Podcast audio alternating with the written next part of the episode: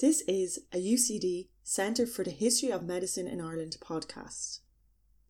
My name is Dr. Sinead McCann, and I am a Public Engagement Officer at the UCD Centre for the History of Medicine in Ireland for the project Prisoners, Medical Care and Entitlement to Health in England and Ireland 1850 to 2000. For details about the centre, please go to our website at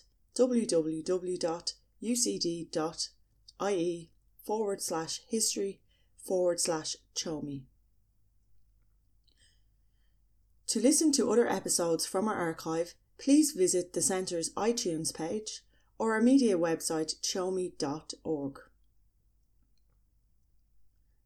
This episode is a recording from the one day event Inside Reform Prison Healthcare Campaigns Past and Present, a policy workshop hosted by the Centre for the History of Medicine in Ireland and held at the National Gallery of Ireland on the 2nd of June 2017. Inside Reform was a policy event organised by the Wellcome Trust Senior Investigator Award, Prisoners, Medical Care and Entitlement to Health in England and Ireland, 1850 to 2000.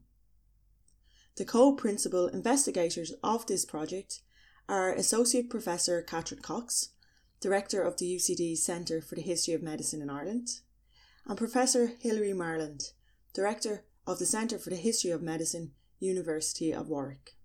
In this podcast, Victoria Williams, Director and co founder of Food Matters, presents her paper called Food Matters Inside and Out. Our last speaker in this session is Victoria Williams of uh, Food Matters, perhaps appropriately because lunch is approaching. Uh, Victoria uh, Williams is co founder and director at Food Matters. Uh, she's uh, our expertise centres on food poverty and food access issues, in particular the effect of national policies on local food initiatives. Uh, Victoria is currently working on Food Matters Inside and Out, and it supports prison reform by improving the health and well-being of prisoners by addressing their diets through the creation of a prison-wide healthy eating environment. And the title of Victoria's talk is Reform Through Food, Working with Prisoners and to Policymakers, No Promises, No Lies, and Backdoor Diplomacy. It's a, it's a bit of a mouthful, isn't it? Um, yes, and I'm only going to make it worse by talking about food. So hold your stomachs as long as you can, and I will um, run through this presentation as quickly as I can because I think it's important that we have time for questions, and I know that we're sort of a bit behind time. Um, yes, so I work for an organisation called Food Matters. Um, we are a very small organisation. We're not really a campaigning organisation. We're not academics, but we are, work on food. Food is our revolution, really. Um, we work on a range of different projects uh, around creating sustainable, fair food systems. Uh, my particular expertise is around food, food access, and food poverty. Um, and we run a range of different projects. Some are grassroots and delivering uh, to communities, and some are sort of nationally relevant around research, training, um, and community engagement. Um, and I suppose uh, one of the underlying principles about what we do is about community engagement and working with people, and that helps inform how a project is delivered. It's all about uh, people's voices, which we've heard a lot about this morning, and um, so it's really very pertinent. Um, this particular project um, I would say is based on the principle that food is essential to rehabilitation. And it's sort of uh, the background to, this particular project, Food Matters Inside Out, is work that I've been doing with a colleague, Helen Sandwell, who couldn't be here today, but uh, we spoke at the event in Warwick uh, a couple of weeks ago. Um, she's the nutrition expert, I'm not. Um, but we've been working together for about eight years around a program called FAB, which is about food and well-being, um, which is a, we've been running over, as I say, a number of years, uh, mostly in community settings, about uh, getting helping people to realise their own patterns of behaviour around food. So some taught, some some active reflective learning um, work, as I say, mostly around community settings, and we wanted to take it into the prisons service.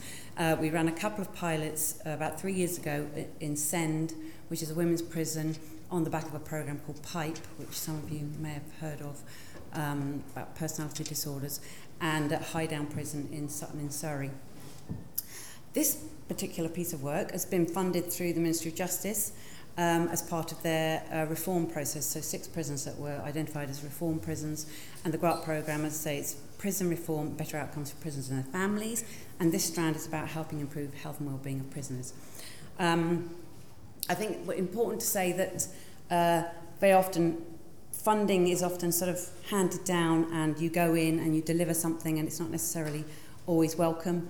Um, but this particular piece of funding um, I think is significant in the, the prisons, the reform prisons were involved in that process. So we were on one side of it, bidding for money, and um, Ministry of Justice and NOMS uh, were at the other end, but those six prison reform staff were involved, so they got to choose which prisons, which, which projects they wanted, which I think is significant um, given the sort of uh, slightly chaotic situation the prison service finds itself in, and particularly at Wandsworth, which is where we're working. Um, and our project uh, has four strands.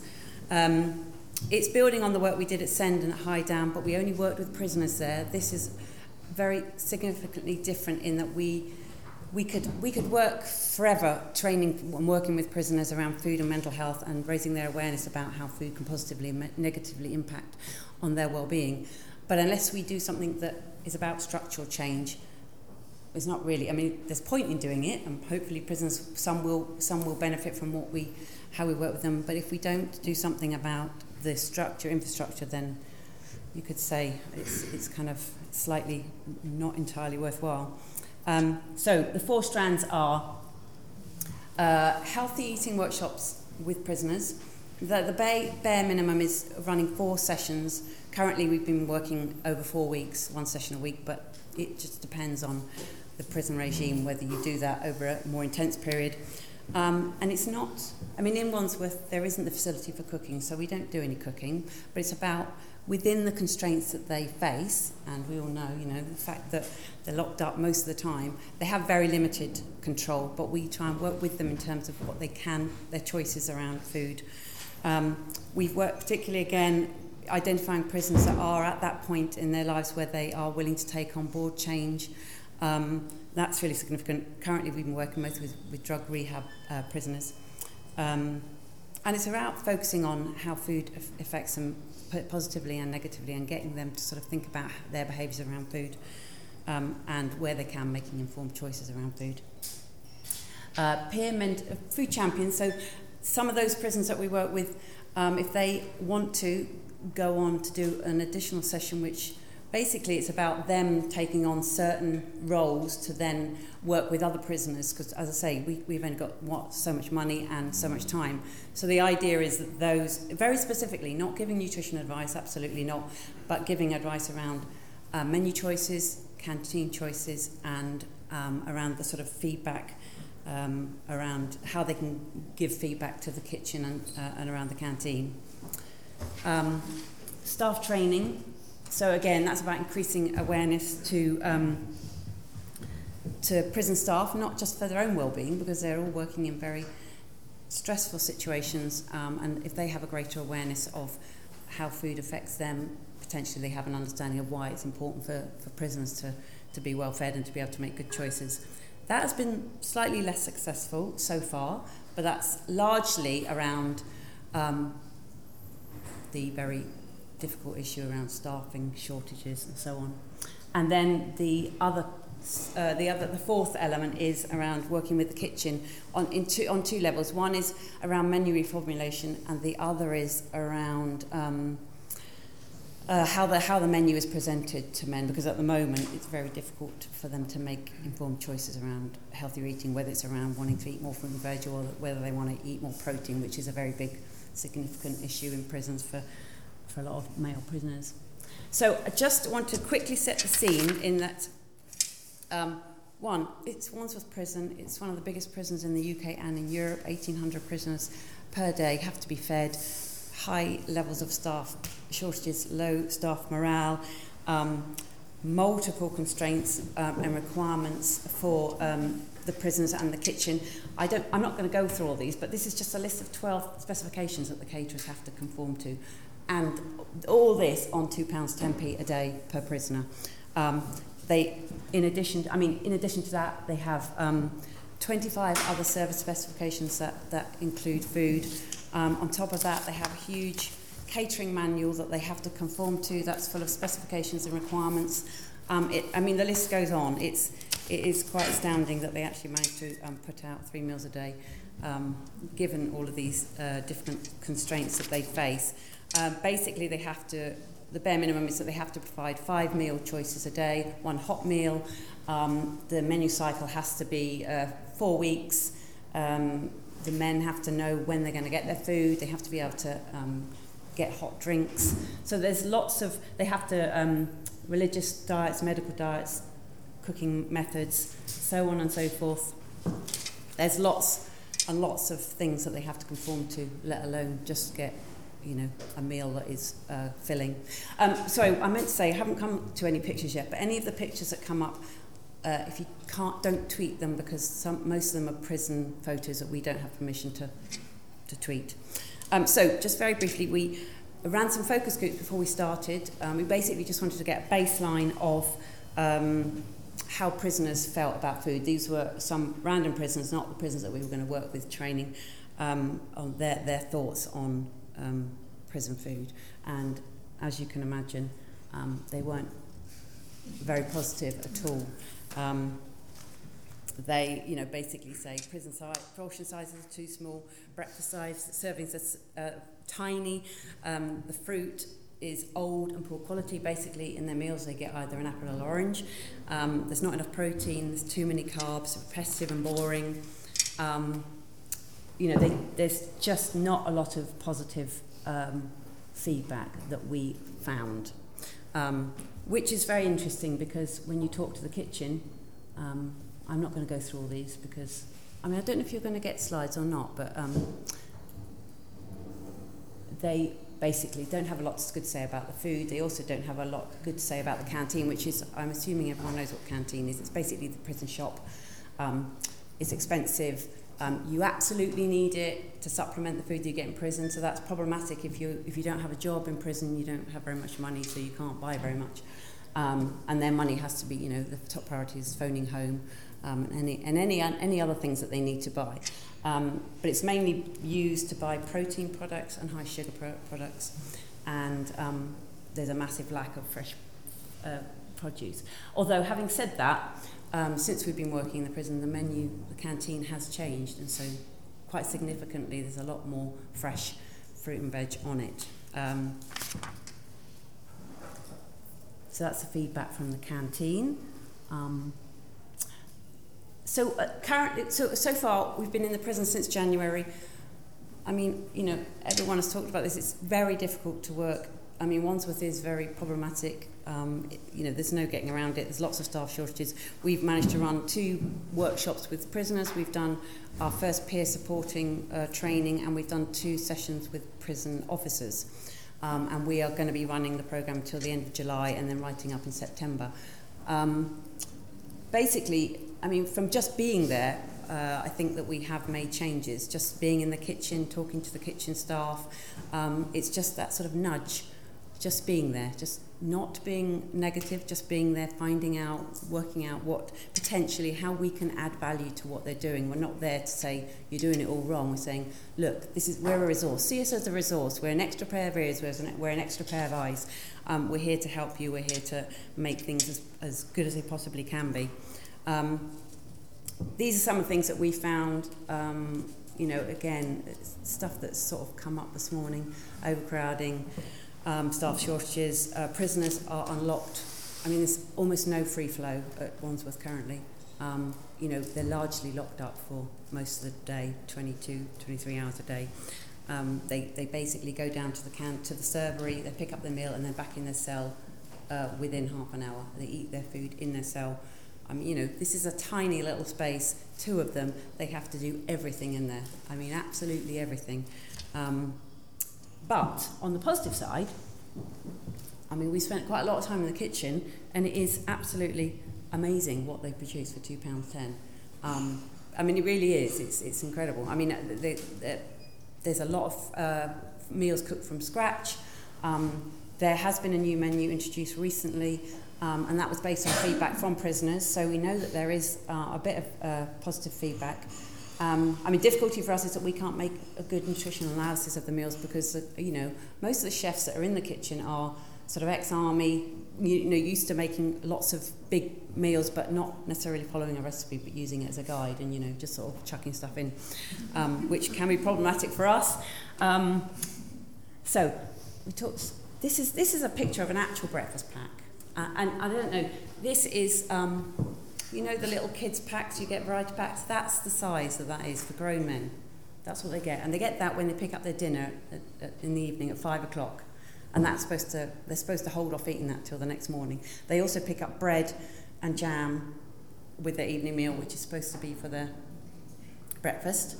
So, um, uh, and the breakfast pack is, is it's the only part of th- those breakfast packs are packed at Belmarsh Prison. Um, and so there's not a lot of quality control going on. So you might get seven sugars one day, you might get two sugars, you might get Cocoa Pops, you might get Weetabix. Luck of the draw. Um, I mean, literally luck of the draw. You open up a box, you don't actually know what's in there. You see a pack and it's just full of Weetabix or it's full of Cocoa Pops. Um, interesting. Uh, there have been, you know, so this is kind of quite like, you know, a, a sort of working lunch that you might have a baguette, but it's, it's every day, it's the same choices. Um, but they have introduced soups and salads, which is, you know, good. Uh, the meals largely cooked from scratch. I mean, they are really quite appetizing. We have tasted them all. Um, not all of them, some, some of them. Um, the difficulty with the meals is that particular specialist diets tend to not do so well. So halal and kosher, they tend to be ready meals that are bought in and just heated up. So that's not that's more processed. Um, the vegetable content's not always obvious from the menu. Okay, um, so and on and on. Um, the food quality it's all right, but the, the prison is, you know, tied into one big national um, buying contract, so they have they have limited choice of staff. So they may order stuff, and if it doesn't come, they just have to make do with what they what they do get. So there's there's an issue there. Um, I'm not going to go through that labelling. Um, so that's basically what a prison, that's a Friday. So they get a sheet at the beginning of the week and they have to pick their meals two weeks in advance. That's just one example. That's a lunchtime. So it's not entirely obvious what they're picking. And you wouldn't necessarily know from that's the dinner. You wouldn't necessarily know if you were looking at how many portions of fruit and veg am I getting. The healthy heart is, seems to be, from what we can work out, is, is entirely random. Um, uh, sometimes, it, sometimes it makes sense, sometimes it doesn't. but it's very carb heavy. It's very carb heavy because carbs fill and but they're, they're highly refined carbs largely, which is not great. So, you know, you could make better choices, but that, this, the way it's laid out doesn't make it easy. That's the old canteen list. Um, I meant to refresh this, but I didn't have a chance. So at the time, you could have, there was just, like this, this canteen list is like five pages long, And there's five items of fresh fruit and veg. That's it. And we priced it up. It was cheaper in Tesco's than it was on the canteen list. So they know, prisoners knows that they're being ripped off. This is, you know, lots of, um, there's lots of things to go, so I haven't, there isn't time, but this is just part of the sweets and chocolates on the canteen list. So it doesn't reflect the Eat Well guide at all, um, which is what we would like. This is what we're sort of um, pushing towards. Sorry, I'm going to race through. Um, I think one of the things for us is there's lots of different agencies that work in, particularly in Wandsworth, and I'm assuming it's the same with other prisons. So there's an issue between um, delivering a service within a prison and not being part of the prison service it's easy, I think, to, to, to for blame the blame culture to kind of be fostered. Um, the canteen list is delivered by an outside profit making company, DHL, so they have no motivation to make um, the, the list better. Uh, as an individual prison, it's very difficult for them to kind of fight against that, but in a way, it's our role to take uh, the evidence and, and the information that we get from Wandsworth to work with the reform organisations to say, look, this is the evidence we have. We're not really a, we're not a reform campaigning organisation, but we gather evidence that helps inform what we think needs to, to, to change. Food is our focus, not prison reform, but we're very interested in prison reform. We think food is an, an absolutely essential element of that. Um, again, you know, as Fiona said, and um, you said this morning earlier that it's important to have evidence based um, so that through practical experience um, And I think, you know, we've talked about this, the national campaigning has to be one step removed from the sort of individual prison work that we, we're doing. Um, and, you know, in terms of what we're doing, it's, there's no use in, in doing sort of loud, loud campaigning because a lot of the staff in the prisons are already beleaguered enough. You know, we want to be there to add value, to give support and see what um, we can do. Um, I didn't mention kettles at all, but I should. Um, so one thing is that there's, there's the rules and then there's the reality of what actually happens. Um, and the kettles are, uh, are really about that. They all cook in their, in their kettles, but they're not allowed to. Um, so how can we work with the prisoners to say these are things that you can cook in your kettles more and make healthier choices? And how can we then work with the prison service and the prison governors to say, look, could you just, you know, bring a few more things onto the canteen so that they can cook? We know you know that they're not allowed to, but they do. Um, so there's negotiations and you have different um, conversations with different stakeholders and being aware of that.